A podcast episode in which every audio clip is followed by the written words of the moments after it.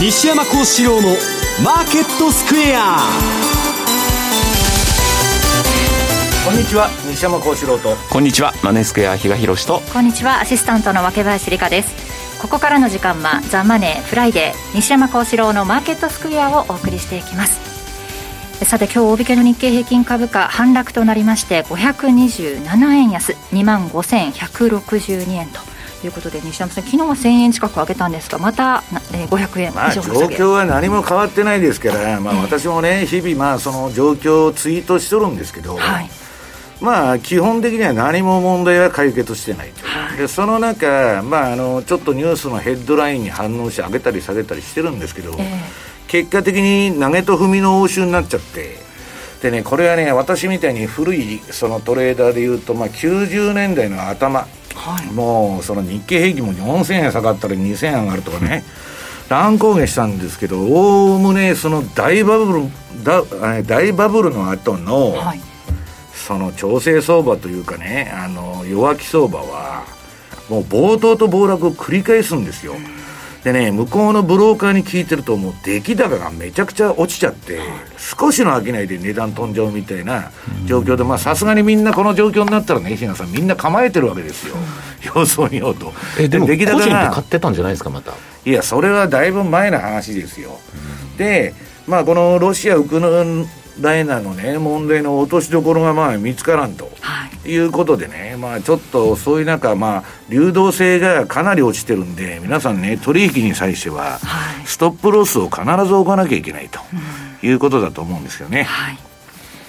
そして為替の方ですが、今日はドル円が朝方からじりじりとドルが上がって、現在116円の6667あたりということで、2017年1月以来の水準だそうですね、比嘉さん。なんか午後を過ぎたあたりから、スルスルスルって、はい、私もあっと思って、気づいたら6円の小丸超えてきてて、と思って。あれなんて思ってて、特に材料ないしなと。これはブレイクアウトなんですよ、私、ツイートしといたんですけど、うん、あの前の天井は2つあって、うんでそこギリギリまで、まあ、朝方やっとったんですけどそれを抜けたんですーっと、まあ、ブレイクアウトの、まあ、順張りのねまあ、典型的なテクニカル的な動きなんですけどね、あと季節的な要因でいうと、この辺ってもうあの日本の企業って年度末なんで、まあ、実需による買いも入ったのかなというような感じで、私は捉えてたんですけどね。えー、この後さらに117円と進んでいくのかどうか、そのあたりも今日伺っていこうと思います。この番組は YouTube でも同時配信しております。資料もご覧いただきながらお楽しみください。動画については番組ホームページの方にございます。そして投資についての質問なども随時受付中です。ホームページのコメント欄からお願いします。ザ・マネーはリスナーの皆さんの投資を応援していきます。この後4時までお付き合いください。この番組はマネースクエアの提供でお送りします。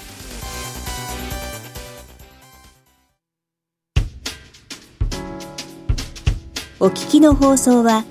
ラジオ日経です。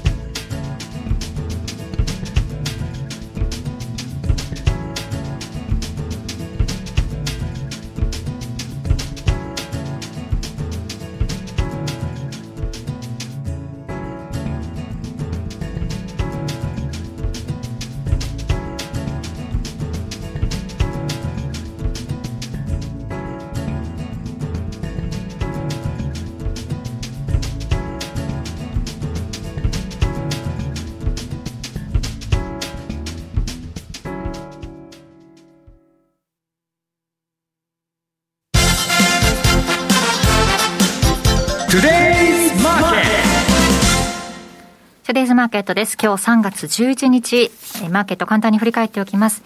大引けの日経平均株価は反落となりました。527円62銭安い25,162円78銭2%以上の下落となりました。トピックスはマイナス30.49ポイントで1799.54ポイント。為替です。現在ドル円が116円の6364、ユーロ円が128円の3339、ユーロドルが1.10の、えー、0306あたりでの推移となっています。ではまず、為替の今週の振り返り、比嘉さんお願いします。はい。えっ、ー、と、引き続きという感じなんですけども、まあ、ロシア、ウクライナのヘッドラインに一喜一憂というところで、まあ、その最たる影響を受けているのが、まあ、株式市場なんだろうなというふうに思ってて、まず1ページ目に S&P500 とナスダック指数の、えー、年始からの値動きを示したチャートを持ってきたわけですが、まあ、ここのところ、まあ、大陽線もある日もあれば、また大陰線もあるというような感じでですね、まあ、相変わらず、えー、まあ、流れとして年始から見ると、でもずっと下がってるよねと。で、S&P500 に関しては、えっと、前回だったかな、えっと、資料でもお伝えしたかと思うんですが、2020年の3月の安値と、去年の11月の高値、そこの382ではまだ今のところ踏みとどまってるかなと。いうところなんですが、はい、まあ今後の状況次第でまたそれ抜けていくとね、もう一段したということも可能性はあるのかなと。はい、それと同じような感じでですね、まあ値動きの荒いのが、まあ WTI の原油ですよね。えーこれが、えっ、ー、と、今月8日ですか。13年8か月ぶりの高値と、130ドルを突っかけるというようなところもあってですね、まあ戦争によってですね、エネルギー価格の高騰というようなところ。で、まあ今回の、えー、その影響を最も受ける為替はというと、まあユーロなのかなというところで、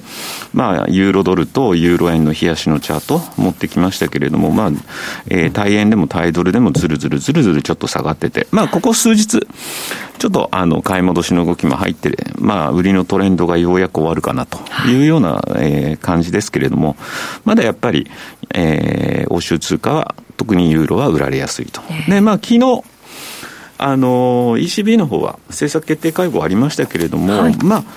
これまでに比べればちょっと高かなという印象。やっぱり、あの、中銀の責務って世界で共通して言えるのは物価の安定と。はいで、ここのところのやっぱ、あの、インフレっていうのは無視できないよねというのが、まあ、昨日のドラ、あラガルドさんのですね、会見でも示されて、まあ、一時やはり、この2022年、スタグフレーション考えると、利上げってどうなんだろうねというふうな感じで、利上げ期待後退する場面もありましたけれども、また昨日あたりからですね、まあそのあたりが復活して、結局ユーロの買い戻しにつながったのかなという気も結局、何やるかというより、政策の幅を広げたということなんですよね。まあそうでしょうね。ただ、あの ECB の中でもですね、昨日のあの内容に関しては結構意見が分かれてたというようなところもありますんでね、まあちょっと今後の動向次第、まあ1にも2にもウクライナ問題ロ、ロシアとウクライナ、これがどうなるか、そうしないと本当に金融政策、真剣に取り組めないっていうところも言えるのかなという気はしますが、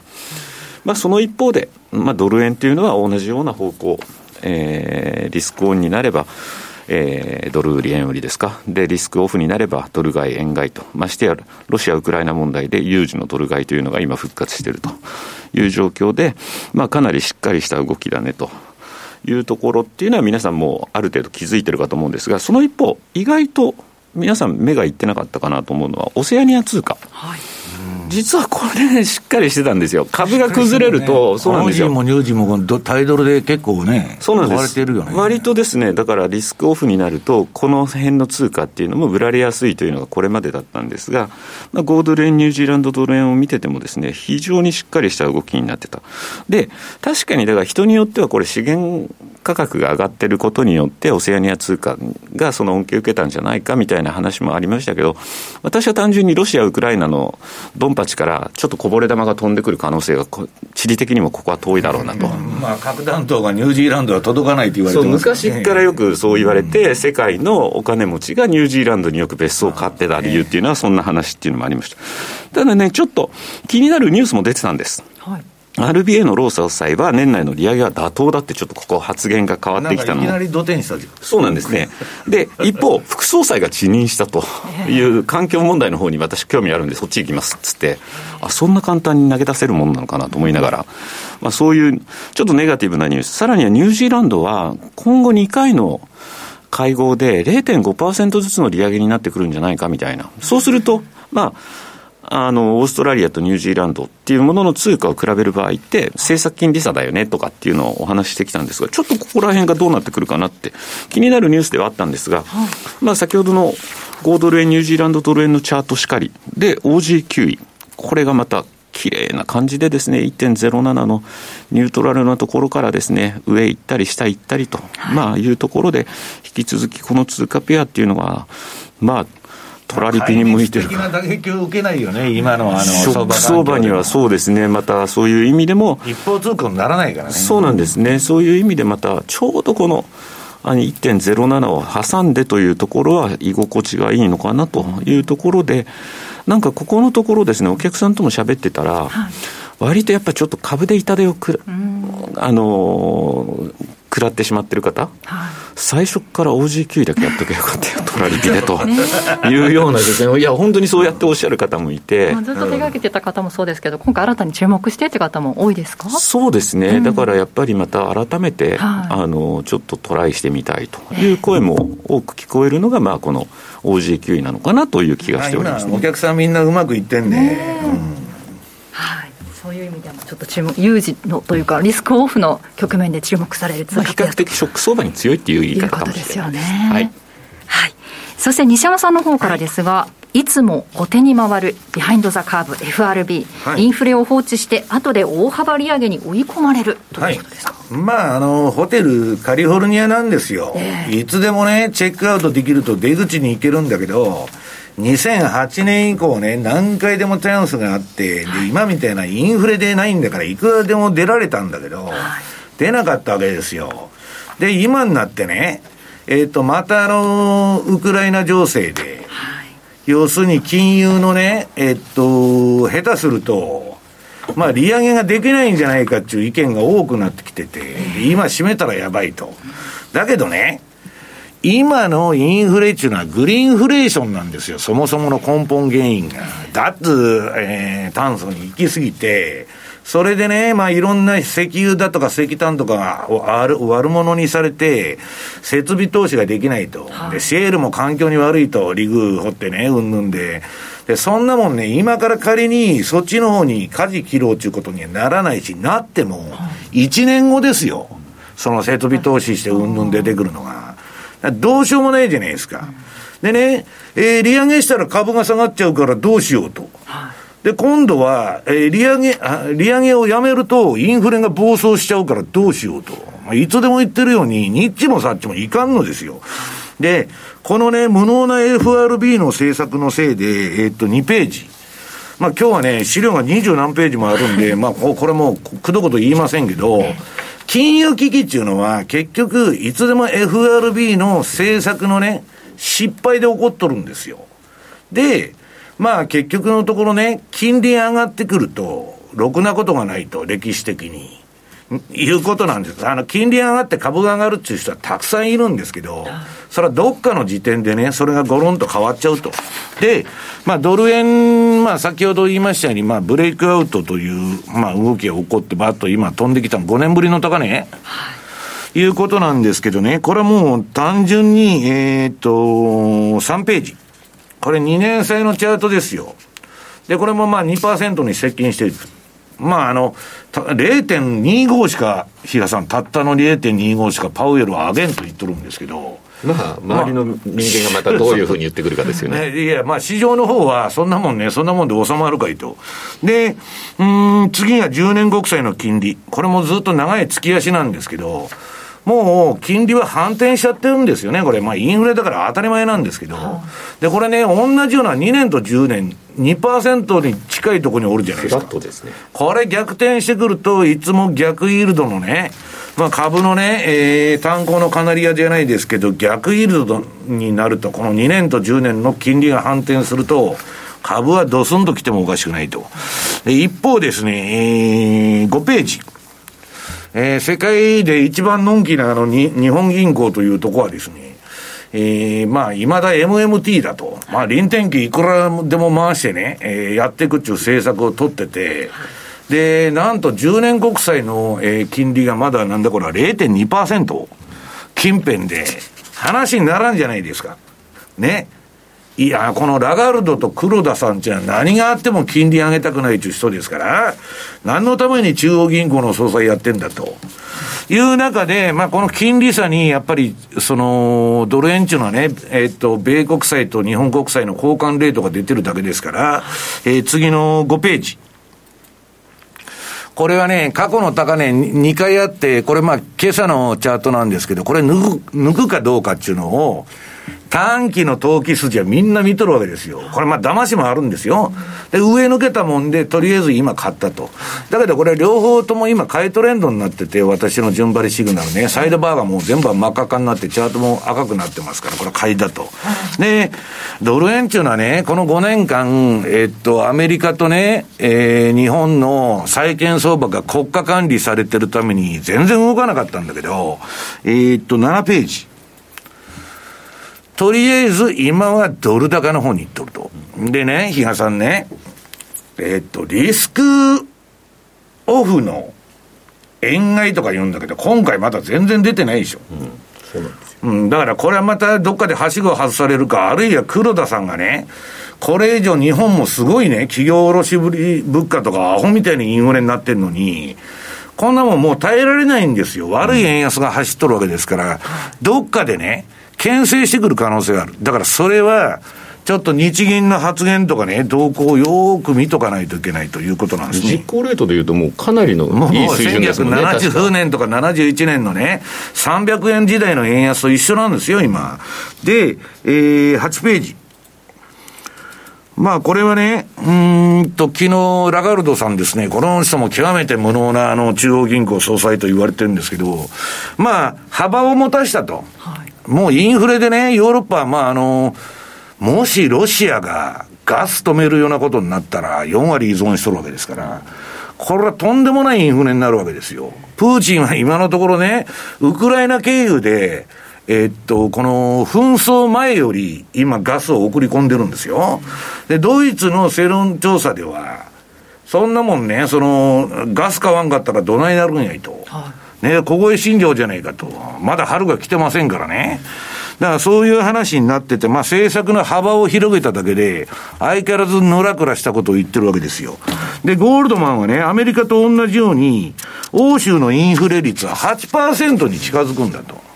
で、8%のインフレ率でね、ゼロみたいな金利やっといてね、中央銀行はインフレファイターなわけですから、物価の番人で。全く仕事しとらんわけですよ、金だけもらって。だから、まあどうしようもないと。で、まあそういう中で9ページ。ユーロドルの冷やしなんですけど、まあこれはね、あの、ゼレンスキーが、ちょっとあの、NATO にもう、あの、入るのは無理だと。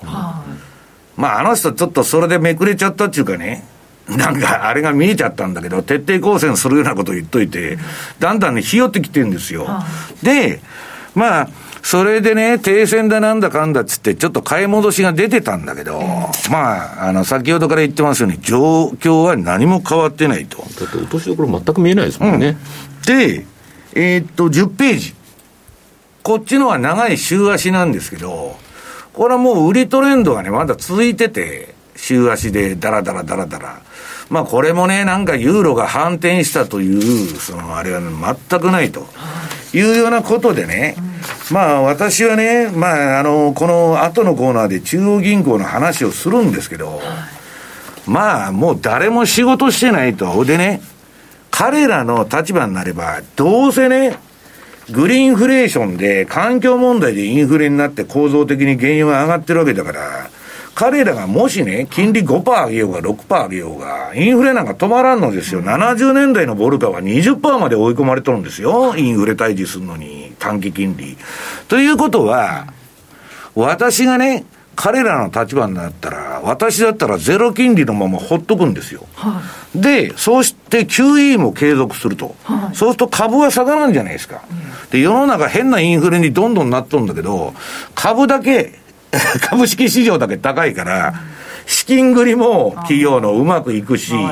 うん、そういうふうな、そのことを、その、やっとるんならわかるんですけど、なんか中途半端なね、小出しに金利だけ上げると、これはまあなんか失敗しそうなね、もう最初から あれが見えてるなという気がするんですけどね。景気が良くてね、引き締めていこうという利上げじゃないんですもんね。いや、景気がいいって、景気いいって言って、自分で金ばらまいてね、景気いいって当たり前じゃないですか、すね、本当。はい、はい。以上、トゥデイズマーケットでした。マネースクエア。マネースクエアといえば、特許取得のオリジナル注文トラリピ。2022年はマネースクエア CFD も強化中。小口化によりトラリピがより仕掛けやすくなったニューヨークダウに続き、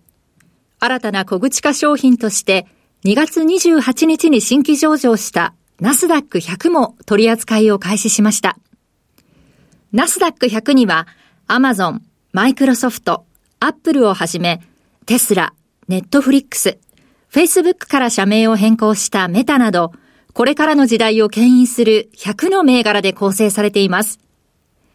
世界を代表する株価指数をマネースクエア CFD ではトラリピ運用が可能です。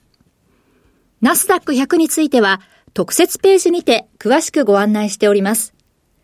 マネースクエア公式サイトよりご確認ください。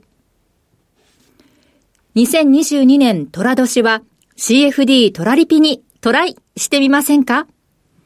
まだ講座をお持ちでないお客様は、新規講座開設キャンペーンをぜひチェックしてみてください。マネースクエアではこれからも、ザ・マネー西山幸四郎のマーケットスクエアを通して、投資家の皆様を応援いたします。毎日が財産になる、株式会社マネースクエア。金融商品取引業、関東財務局長、金賞番号第2797号。当社の取扱い商品は、投資元本以上の損失が生じる恐れがあります。契約締結前交付書面をよくご理解された上でお取引ください。お聞きの放送は、ラジオ日経です。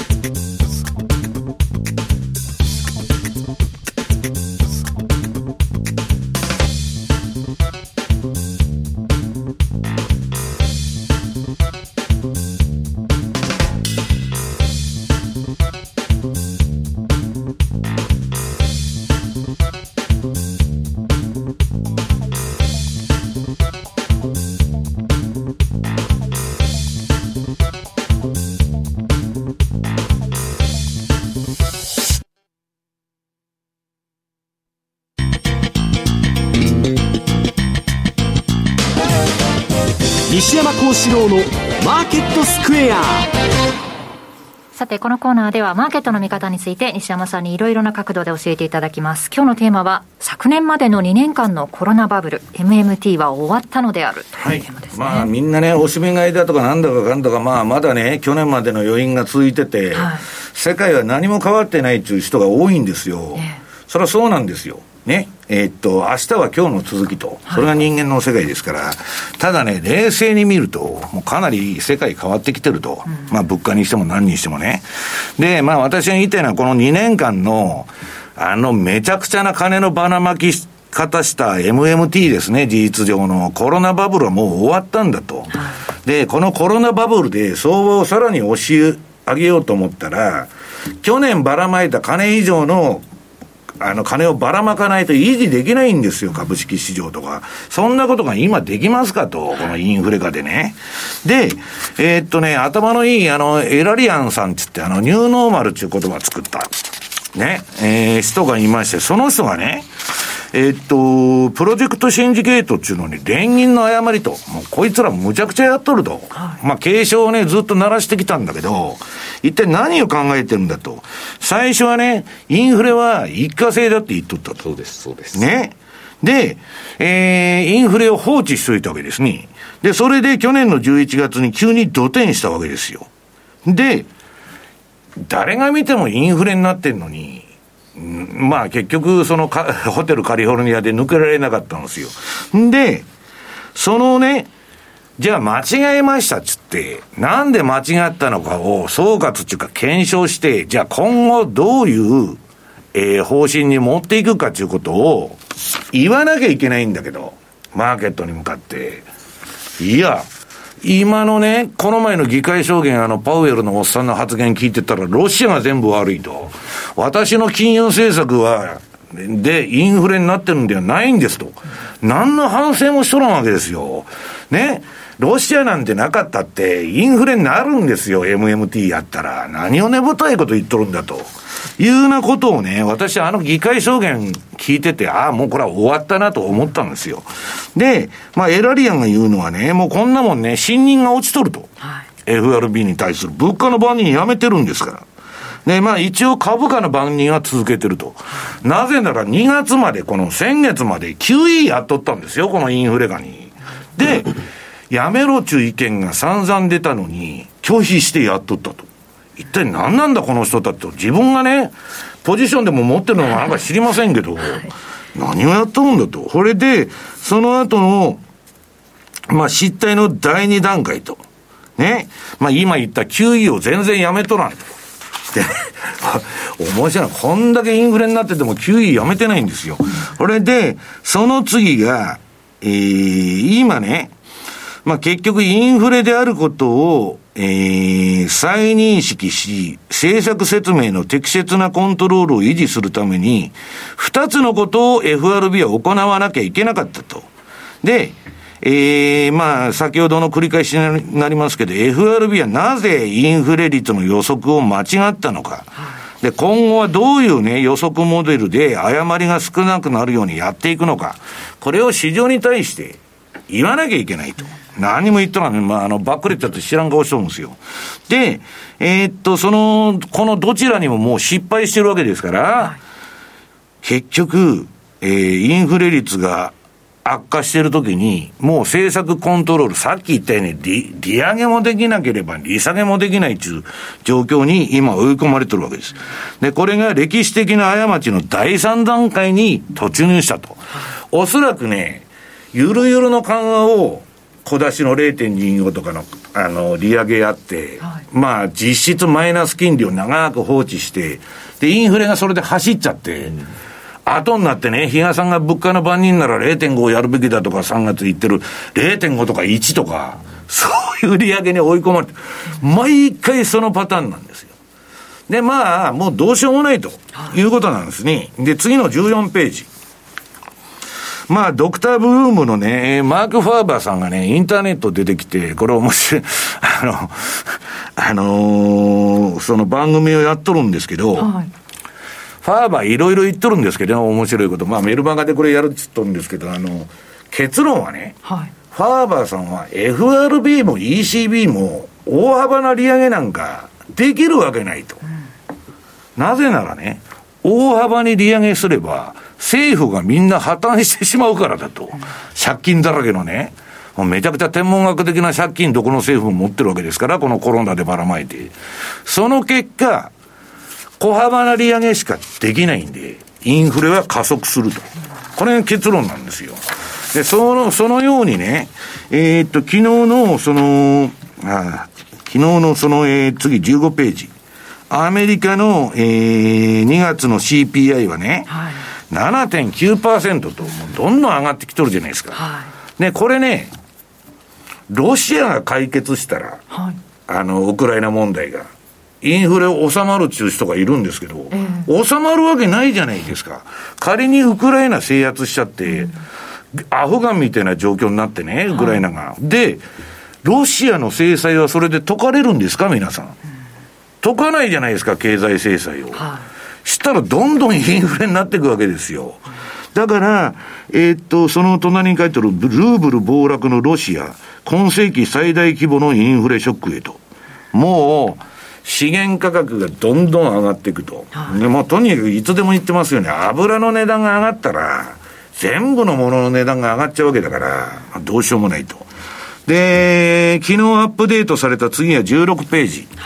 まあ、いつでも言ってる表の CPI と裏の CPI とアメリカのね、えー、昔から作ってる統計の計算式に、今のあの、変、従属変数を入れるとね、はい15%を超えるインフレなんですよ、アメリカはもう。で、表のこの赤い方の線。まあ、本当の CPI は青い、えー、ラインで、はい、えー、大方言発表のですね、えー、赤い線が7.9%と。で、大本営はインフレが上がらないような計算式を使ってたんだけど、それでも上がらざるを得ないような状況になってると。しかもここに来て、急激に上がってますからね。垂直に上がってますから。うん、で、次、17ページ。まあ私はこれまあ先ほどから言ってますね。こんなね、FRB は異常な金融政策を2008年以降ね、歴史的にないような、ええー、まあ、国家管理相場を作ったと。で、金ばらまきまくってね、景気いい景気いいと、両立てなんですよ。民間が景気いいっつって、その分国の負債が増えてると。両立てでネズミ講経済をやってきたと。このネズミ講をね、終焉させるには、どういう方法があるんだと。資産売却しますなんて言ったらね、えらいことになりますよ。で、金利もね、今言ったように、上げたら株が下がるからどうのこうのと。これね、本当に今まで抜けていくチャンス何回もあったのに、抜けてないのに、今度抜けられるわけがないという結論になっちゃうわけですよ。まあ、ホテルカリフォルニアだと。で、えー、そしたらね、パウエルさん何言ってるかって言ったら、これグリーンスパンのおっさんの顔が写真出とるんですけど、こいつがバブルの超犯人なんですよ。そのインフレ放置してね、ことが起きたら金融緩和して、またバブルを起こして、景気を良くすると。だけど、またバブル崩壊するわけですよ。で、また金融緩和して、えー、バブルを起こすと。その連続だったんだけど、それができたのはね、皆さん、比嘉さん、若林さん、インフレでなかったからできたんですよ、金いくらでもばらまいて。今みたいなね、こんなね、狂乱のインフレになっとるのに、追加緩和しますと。できないじゃないですか。万事休すと。で、問題はだから、ウクライナが、じゃあ、皆さんがね、議論しとるんですけど、なんかいろいろ。そんなもんね、仮にどういう条件で停産になったところで、アメリカがロシア、ロシアへのね、経済制裁を解かない限り、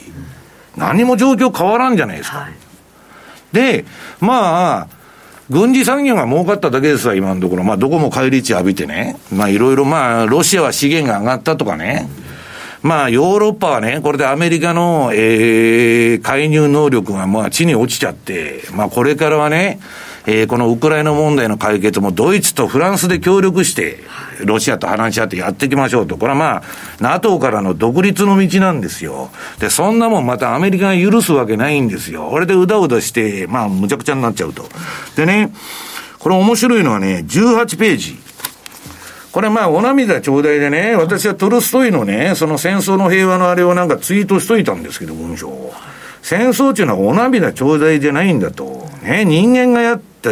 やったらいけない、最も悪いことなんですよ。だけど、その戦争で食っとる国っていうのはおるわけですよ、アメリカとかね。戦争やっちゅうのがいて、必ず在庫処分のために戦争を起こすんですよ。その歴史ですから。で、これね、えっと、私みたいなアホじゃなくてね、ジェフリー・ガンドラックさん、再建王、超頭のいい再建王は、さすがに物事の本質をよく見とると。表層的なね、ニュースのプーチン悪いと、株が下がっとんのもね、インフレになったのも全部プーチンのせいだと。ね、ウクライナかわいそうと。これが世間一般の、まあアメリカのプロパガンダに全部載ってるわけ、特に日本は。アメリカでもそんな報道してませんよ。結構中立にやってるんだけど。で、ガンドラック何やってるか言ってるかって言ったらね、ジョー・バイデンはアメリカの納税者に対して、そもそもウクライナでどうすればアメリカの成功になるのか、直ちに説明せえと。だって金使って戦争やってんだから、いろいろ経済制裁とかね。で、アメリカ国内の特定の利害グループは、どうやらアメリカ国国外で、自分の国でやらないけど、はい、半年間戦争しないことさえ耐えられないようだと。いつでも戦争を起こすと。で、今のバイデン政権っていうのは、軍産複合体戦争屋の傀儡政権ですから、オバマからずっと。そうすると、トランプが負けて、バイデンが出てきた段階で、こうなることは必然なんですよ。で、それに対して警鐘を鳴らしてる学者もたくさんいたんだけど、はい、まあトランプはけしからんと、バイデンはね、民主主義のいい人だということでなって戦争ばかりしてるわけですよ。で、このね、最近ね、このウクライナ問題っていうのはもともとこのガンドラックは言っとるけど、ビクトリア・ヌーランドという名前の官僚の女性、スーパーエリートですよ。はい、ね。スーパーエリート、旦那さんもスーパーエリート、そういうのがアメリカにたくさんおるんです。で、ウクライナは全部この人が手突っ込んでかき回してたと。で、反ロシア政権を作ったのもこの女だと言われとるんですよ。はい、で、この人がね、最近言い訳めいたことを言って、メディアとか、まあ、あの、テレビとかに出てくるようになった。このあの、映っとるおばはん。これが、まあ、マスター・オブ・ウォーというかね、戦争の親玉なんですよ。で、そういう、その中でね、一体どういう落としどころがあるんだと。はい、で、半年以上ね、戦争せな耐えられん国ですから、次は中東に行くわけですよ、おそらく。ウクライナが終わったらね。で、ぐるぐるぐるぐる最後回ってきて中国に来るのか知らないけど、まあ、とんでもないという話なんです。で、えー、っと、今度はね、えー、っと、19ページ。まあ、ややこしいイランとね、イランの核合意に、まあ、その、ロシアが口出してきて、はい、まあ、やっと経済制裁イランも解けるかっていうとこだったんだけど、まだぐたぐた揉めてると。で、イランに対しては中東でビビっとる国いくらでもありますから、今度はトルコとかね、イスラエルとかがプーチンと相談しともうわけのわからんあれになってきてるわけ。で、この、その右側の、一応その、えー、っと、ロシアに対して根性を見せとったですね、えー、ゼレンスキーさんも、だってロシアってね、その無人兵器から何からね、ロケットから全部やったら、ウクライナなんか一日で飛んじゃうじゃないですか。それを戦車使ってわざわざ陸軍出しとるのはね、市民にその無差別攻撃なんかはできないからやっとるわけですよ。はい、でで、それをいいことに突っ張ってたんだけど、まあ、だんだん腰が引けてきてね、なんか言っとることが最近おかしいぞと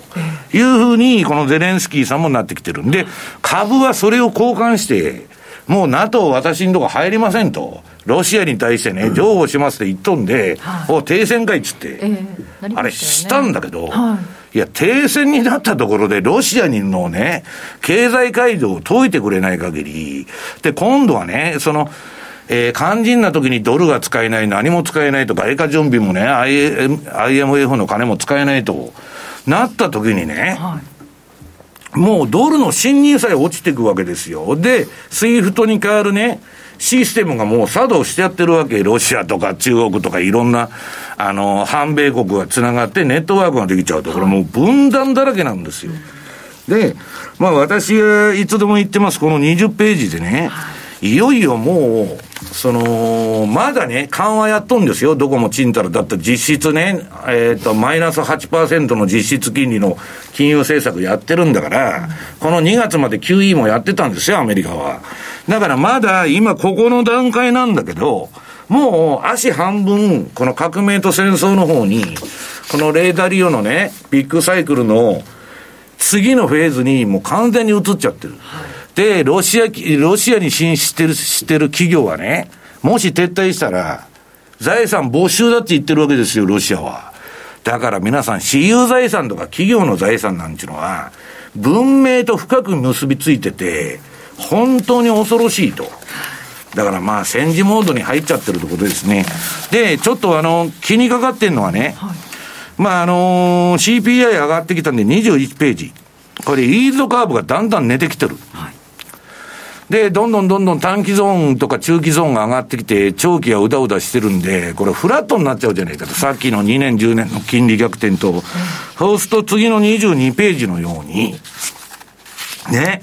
フラットになったら株がドスンとくる可能性がありますよ、ということなんです。と、さっきのね、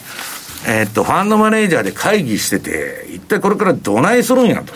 なんかいい企業はね、結構ハイテクのあれとか、まあ株が下がってきてんで、まあそれもどうだとかいろんな議論が出てんだけど、これもう何もできないでしょ ?FRB は。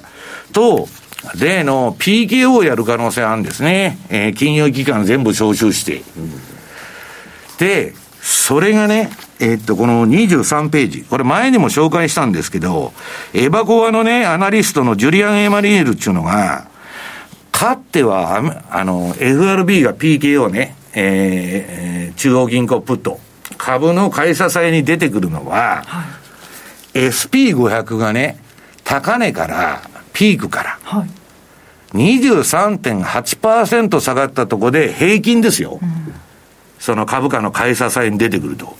と、今回それを当てはめると3670ポイントまで S、SP500 が下がらないと出てこないんですよ。はい、と、今、買いや買いやとかいう声が飛んどるんだけど、えー、24ページ。これ見るとね、この、えっ、ー、と、なんだっけ、3670っていうのは、この水色の線が引いたラインですよ。はい、まあ、ちょうど ATR チャンネルのね、たまたま、一番外側のラインとくっついとるんですけど、えー、ここまで下がらないと、買う株を中央銀行が買い支えには出てこないと。はい、だいぶまだ余裕があるじゃないですか。ね、で、まあ、とにかくね、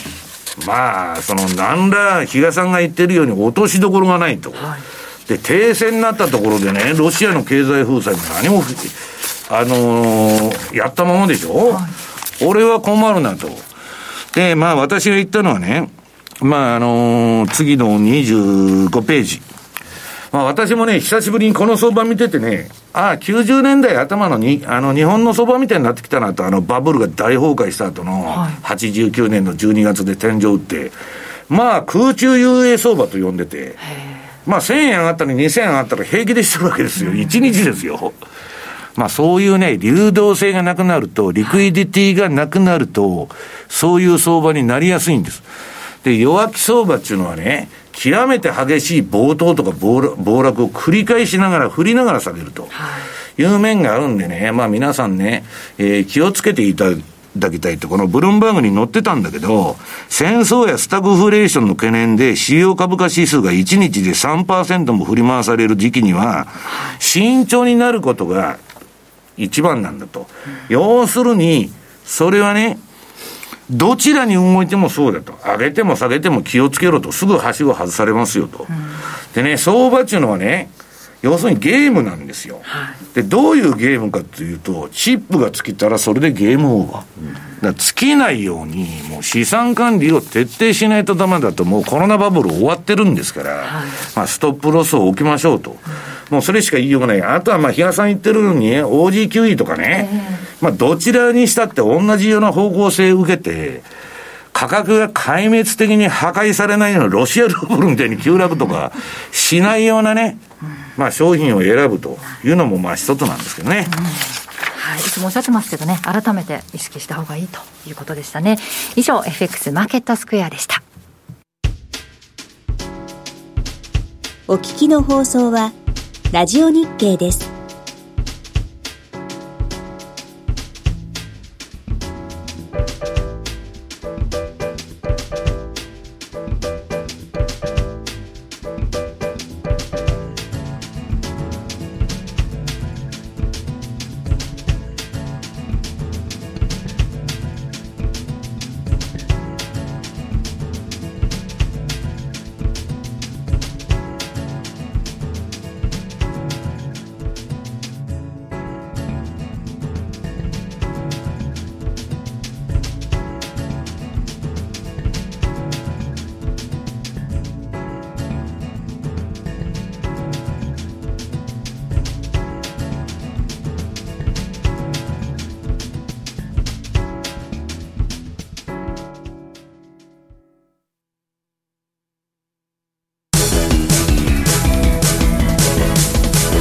ット投資戦略。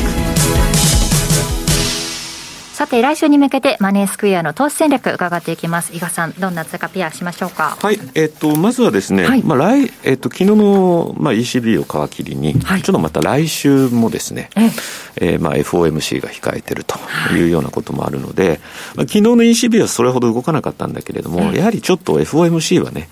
かなりちょっと動く要素はあの、兼ね備えてるのかなというところで、はい、一つ私、これ、これきっかけで何か流れが変わるのかどうなのかって非常に、あの、試金石になるのかなというふうには捉えてますと。はい、で、まあ、先ほど来西山さんもお話になってました、アメリカの CPI。まあ、これが俗に表の数字、うん、表のね、大本営発表。はい。まあ、7.9%でしたというところでですね。7.9でも相当な数字なんだよ。いや、これでもそうなんですけど、うん、そもそもなんですけど、これって、まだこの直近のあの原油価格の高騰とか何にも多分入ってないわけですよ。と、うん、いうことは、ここから向こう3か月ぐらいして、ようやくその辺がい、の数字が入ってくるわけじゃないですか。ということは、ここから2桁にいったって何ら不思議じゃないっていう。まあ、景気なんか9か月遅れてくるんだよね。で、まあ、そういうふうに考えたときに、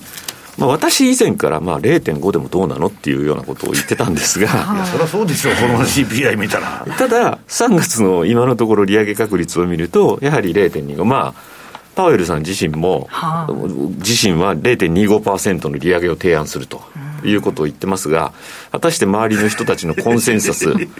どうなんだと。ブラードさんは上げろ上げろって言ったから0.5とかって、うん、だからあの人ね、あの、どっちか言ったら共和党寄りの人だから、うん、あんなもんね、環境問題のやつばっか中央銀行にいるんだから、今、あの FRB に。なんか聞いてませんよ、インフレなんて。だからね、0.25だと、ちょっと市場はちょっとほっとしてくるのかなと、逆に言うとね、まあ、それは思ったりもするんだけど、後々だから本当にとんでもないことになる可能性っていうのは十分。いや、だから目先は喜ぶんだよ、それで、うん、ああ、厳しい利上げがないと。ね、だけど、先送りすればするほど、うんそのツケは大きくなるっていうことですよね。はい、で、よくここの番組でも出してる、あの、ニューヨーク株のシーズナルチャート。はい、これを、ちょっとよく見ていただきたいんですが、左がニューヨークダウですと。右がこれ、えー、ナスダックですと。はい、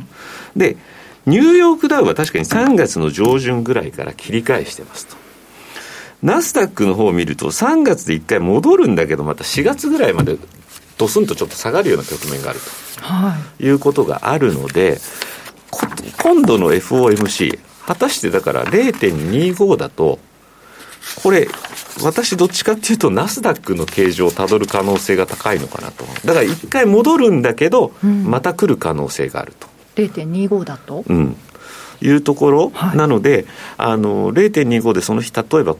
実際に0.25の利上げになりました、はい、でポーンって株が大きく上げたとしてもそうか。これ過去20年からからなんだ、この10年ぐらいナスダックって一年中上げっぱなしみたいな作業だ。だってずっとばればらまいてたからそうなっちゃうってことですからね。だからそう考えるとちょっとねあのまだえー、3月のその結果を受けて0.25で株が上がって万歳とい。うことにはならない可能性の方があるかなというふうに思ってるので、ちょっと今度の FOMC これは要注意かなというふうに思っておりますと、はい、ただ、えっと、為替はそこまでの影響が多分ない。うんあまりそこまではない。で、逆に今またここで117を先につけに行くようであるんだったら、はい、一旦、まあ、あのー、調整的な動き、